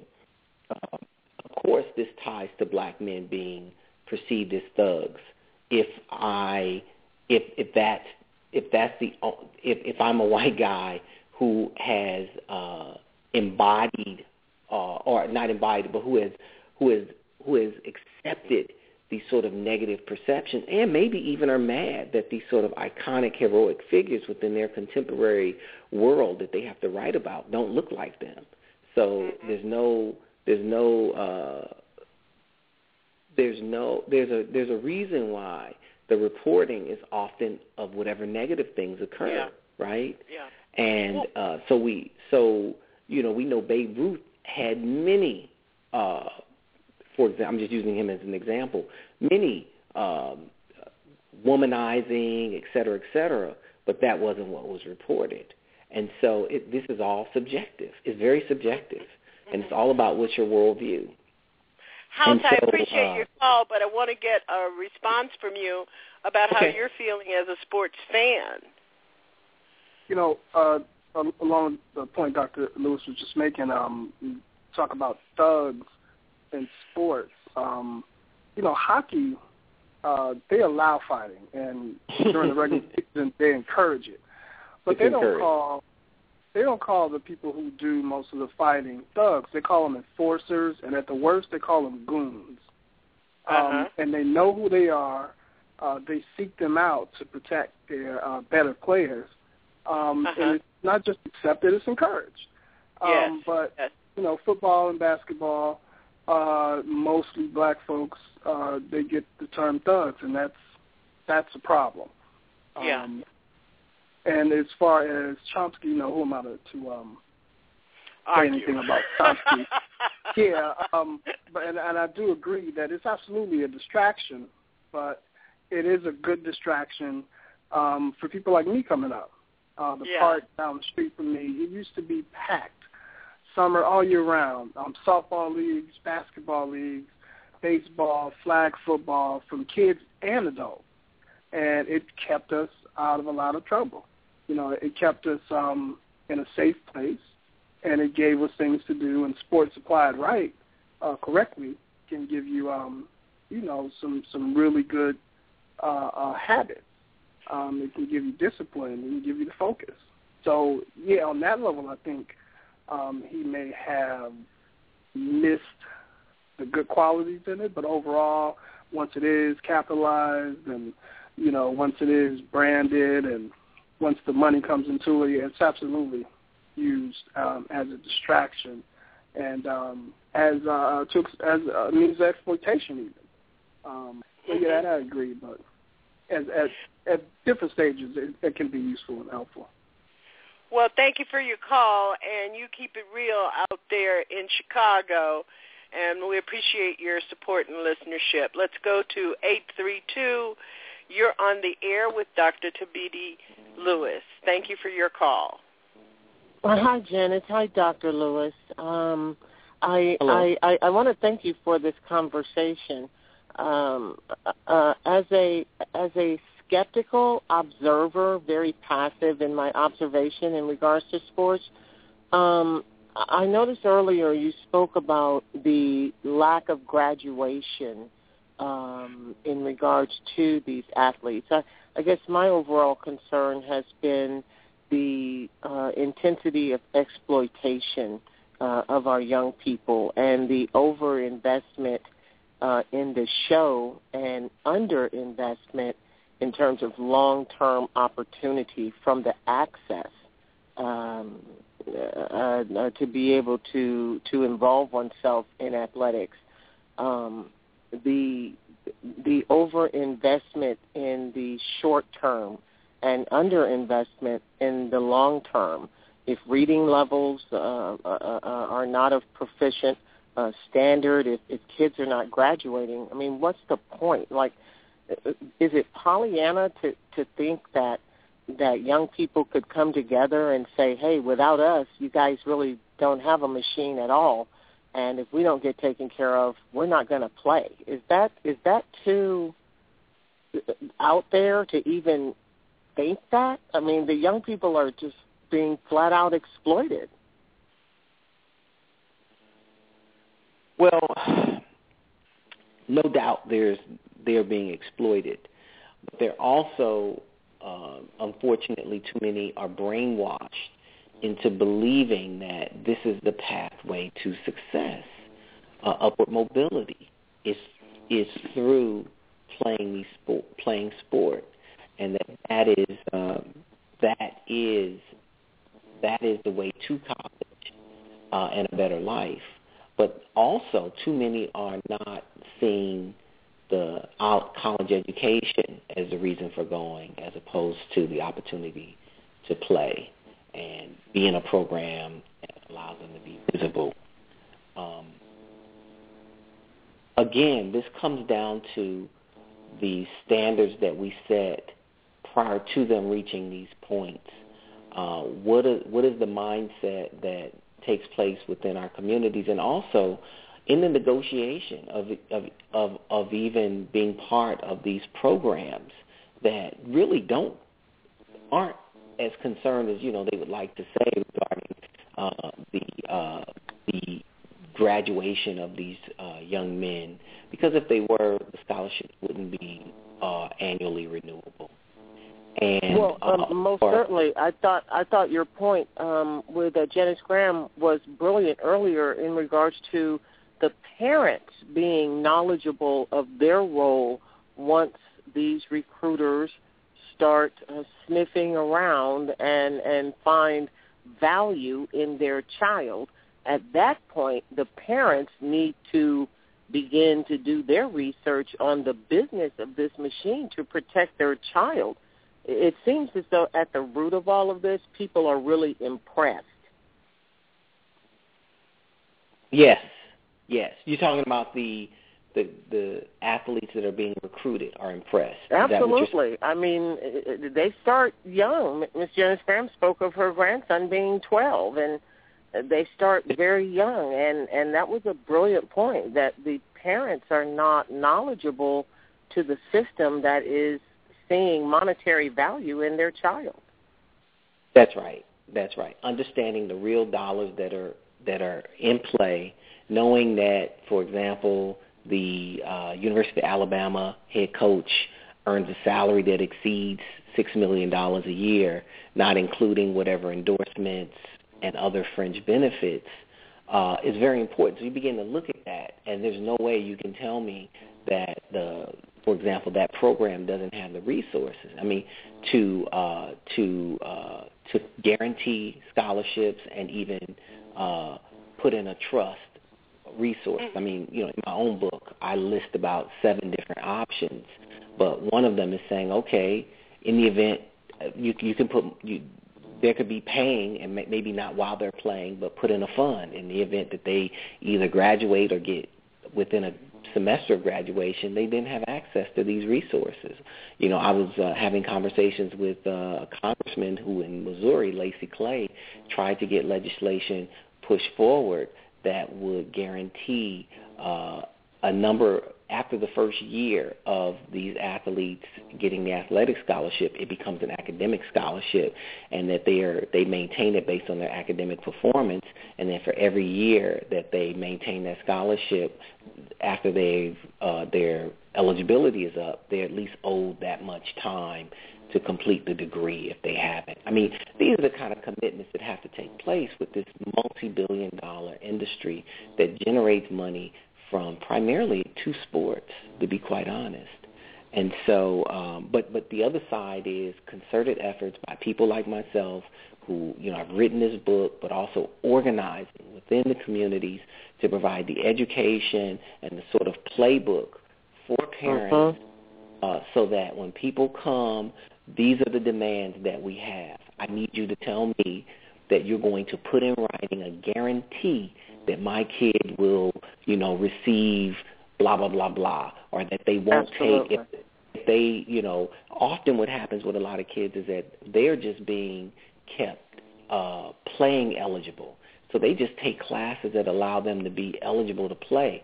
But when their when their playing career is over, they've probably only earned about two years worth of credit that goes towards graduation. They're like, ah, oh, don't don't worry about taking that. We just need to, you to take stuff to maintain a certain GPA, you know. And so, uh, but but then when it's done, they're done. No, we we don't have any more resources for you.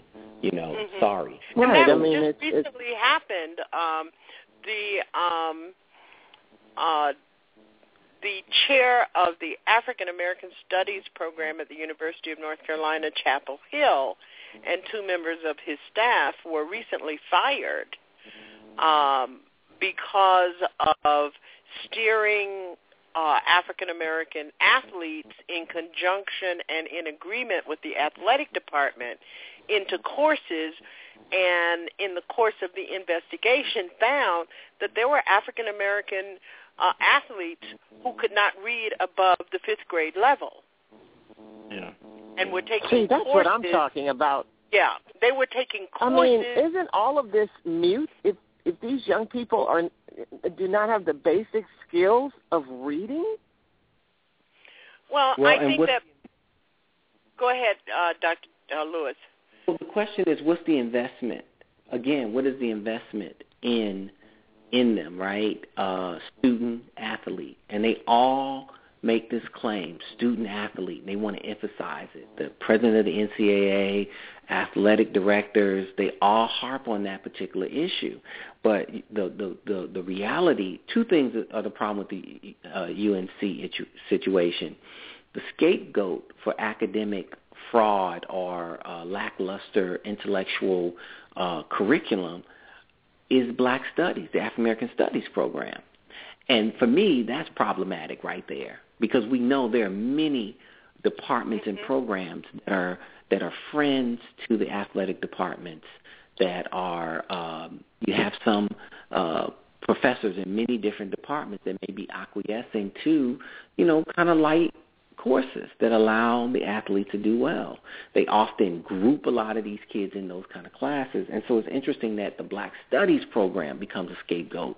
And suddenly the university said, we're going to study what how this program was able to do that. You see what I'm saying? Well, and one and of that's even more problematic because Yeah. of the history in, in getting the Black Studies centers, et cetera, at the University of North Carolina campus that actually made use of the high-profile nature of the football players uh, over a decade ago to to make sure that that occurred.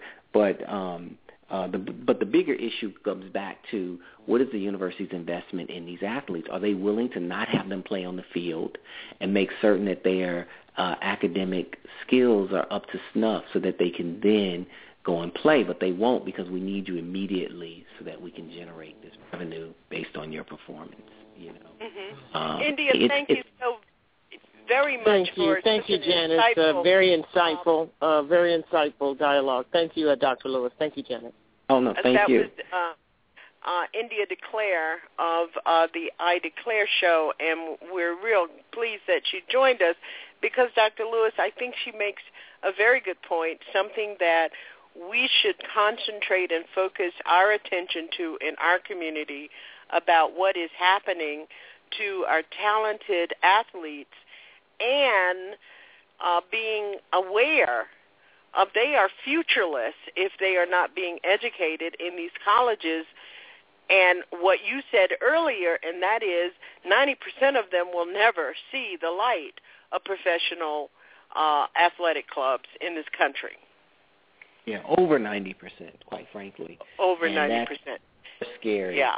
Uh, That is makes scary. us say what what is the mindset going on here? You know. That's right. Um, can I say something? You mentioned a point earlier regarding the feminization of black men. Uh, and you're right. This is an interesting uh, phenomenon where the uh, first openly gay uh, NFL. potential draft happens Yeah. to be an African American man, and uh, the first basketball player who's openly gay, uh, you know, signs two 10-day contracts, is an African American man. And I think that's a real interesting dynamic, which, you know, part of me says, okay, uh, is just another example of, uh, you know, sort of uh, leading the way. But I think it's also interesting in the sense of uh, the sort of um, the many sorts of representations uh, or the inscription on whether it's thug or violent of this sort of black male body in our society.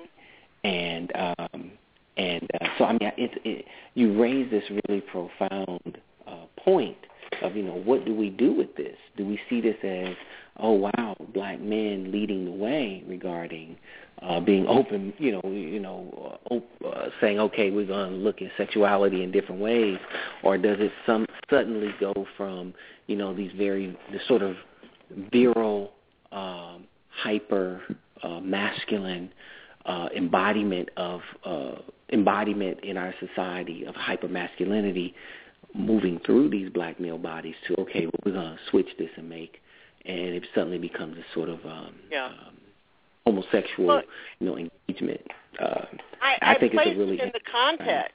I place it in the context of the uh, marginalization and minimizing of the presidency of the United States, the marginal, Mm-hmm. uh, marginalizing of uh, black achievement in this country and in terms of the attacks on the celebration of Black History Month, uh, the marginalization and minimizing of public education in this country because um, over 60% of all the children who attend public schools are African American and Hispanics. I put it in that context. So well, if we can if we can dilute, I think that the strategy, the new nationalist, white nationalist strategy across this country is about marginali- marginalizing and minimizing any any t- entertainer, athlete, politician, um, a ch- black achiever that they can to minimize that so that they can maintain a semblance of white supremacy uh, under that system.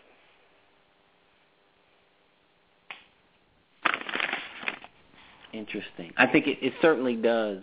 Uh, uh, not that I agree with this, but in the minds of a you know sort of patriarchal heterosexual uh, focused society, uh, situating uh, men of color, particularly uh, black man within the context of sport and what it represents in the society, is really um, uh, falls along those lines of this sort of marginalizing or minimizing what that masculinity may be valued as, you, you know, because of um, uh, again just the role that sport plays regarding Yeah. heroism and the and the uh, emulation of those particular uh, individuals within our society um, and uh, among fans or followers.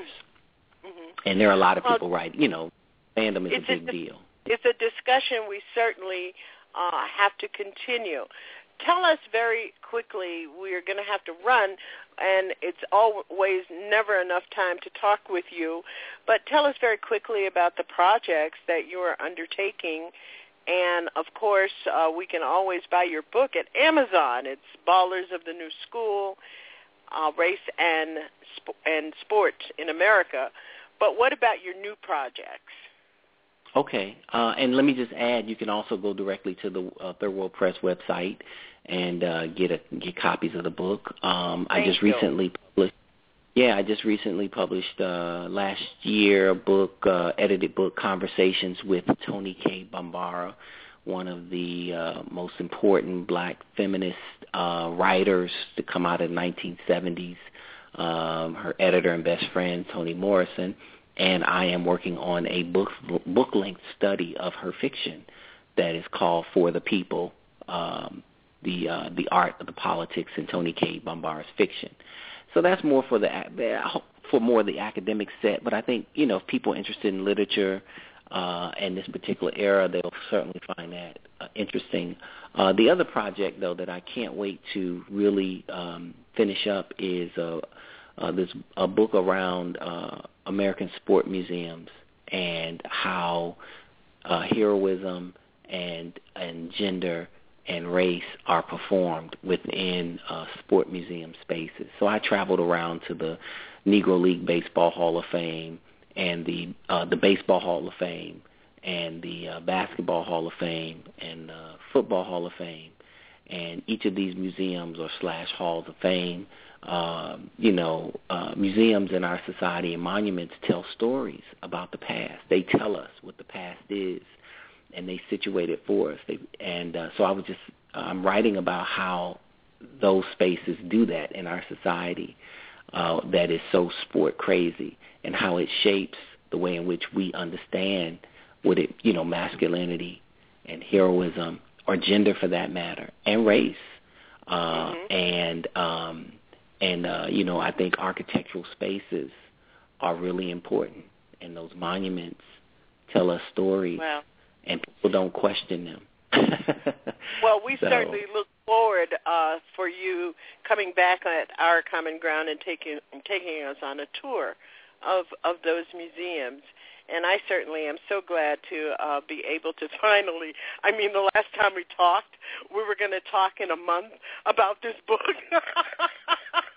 well, you know, I'm actually happy in many ways that it took a while because you know your program and the interest uh, generates um, conversation around it. And what's really nice is that all the things that I raised then are relevant to what's going on now, which um, is a great reason for people to pick up the book because it seems to have a sort of timeless uh, impact.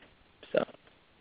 Absolutely. And so thank you very much uh, to BD Lewis for joining us tonight, and I hope that when you have finished your project on uh, the sports museums and race, that we can have you back and talk about that. I am posting in our chat room how you can get to Dr. Lewis's website. It's ballersofthenewschool.com. Thank you so much to Speedy, and let's stay in touch. Um, okay, I have much. I have much more about this book to talk with you about, and I hope you'll come back. Okay, it was a pleasure. I look forward to it. Thank you so very much, and good to talk to you, my brother. Bye-bye. That was Dr. Thabiti Lewis. The book, Ballers of the New School, Race and Sports in America and none of us can afford to spend time and supporting these teams with not understanding.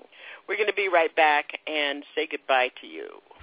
You're listening to Our Common Ground with Janice Graham. Isn't it time for you to upgrade your talk? Our Common Ground, transforming truth to power, one broadcast at a time. Empowering Black America to achieve itself.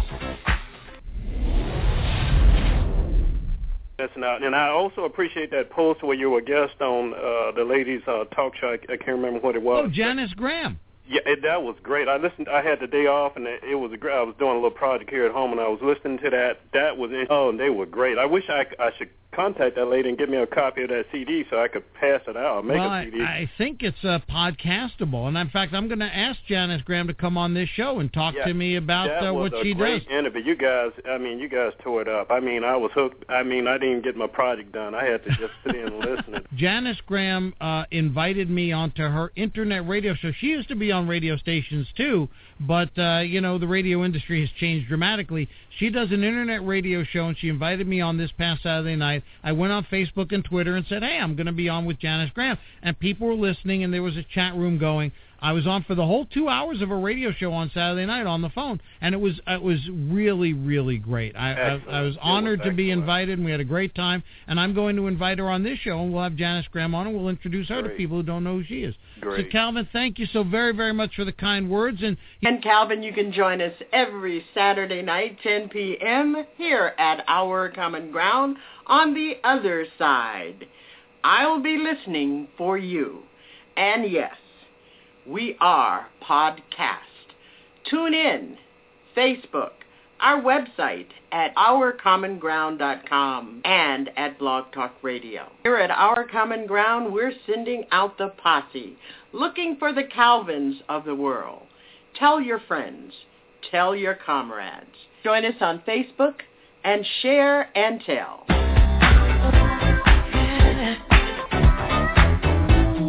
Our Common Ground, where friends come to meet comrades. I'm Janice Graham, and I'll be listening for you. Each Saturday, 10 p.m., Our Common Ground, powering up on Black Thought.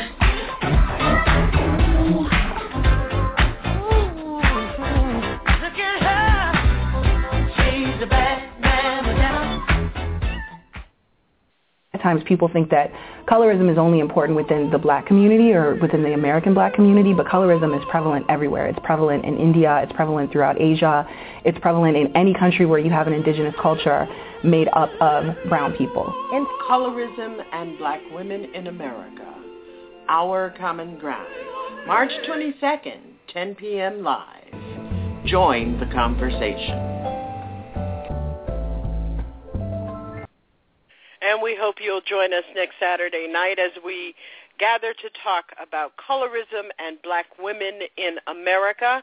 We want to thank House Music Lover for his call, and I declare of India, India of I declare, and we want to uh, thank Dr. Thabiti Lewis. You know, it takes a lot to consider all of the racial subtext thrust into sporting arenas upon the bodies of athletes of color and into the minds and hearts of spectators by the racial contract that gets set up by just playing some games. Uh, we also want to ask you to join us on Twitter at JaniceOCG and on Facebook. And don't forget, Alpha will return on Friday night. He's been well under the weather um, on TruthWorks Network next Friday night. Coming up on TruthWorks Network, a new show, Truth Soul Emergence with Peter E. Matthews on Mondays at 9 p.m. and he will be joining us at TruthWorks on March 25th. Don't forget that this week we spent 2 billion, that's 2 billion with the B, every week in Afghanistan. Billion with the B. But Detroit is underwater poverty, poverty, poverty should be what we are focused on. Don't forget. Thank you for being with us tonight, and we hope you'll join us every Saturday night at 10 p.m. Uh, we are here to empower Black America to achieve itself.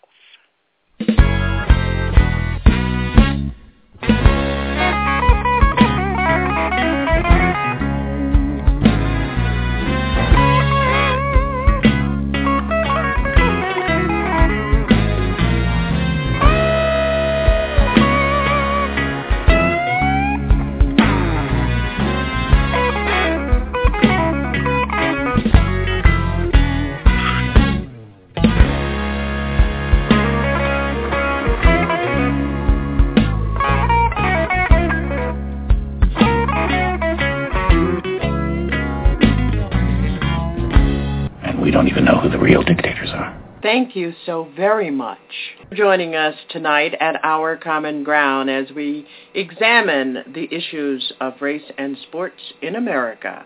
Thanks to Dr. Thabiti Lewis for joining us and for you, our listeners. Join us next Saturday night, 10 p.m., as we talk about Hayala, Blackberry, and Redbone Girls, Colorism and Black Women. I'm Janice Graham. I'll be listening for you. The poor and the underclass are growing. Racial justice and human rights are non-existent. They have created a repressive society, and we are their unwitting accomplices. This Janice Graham. If you're listening to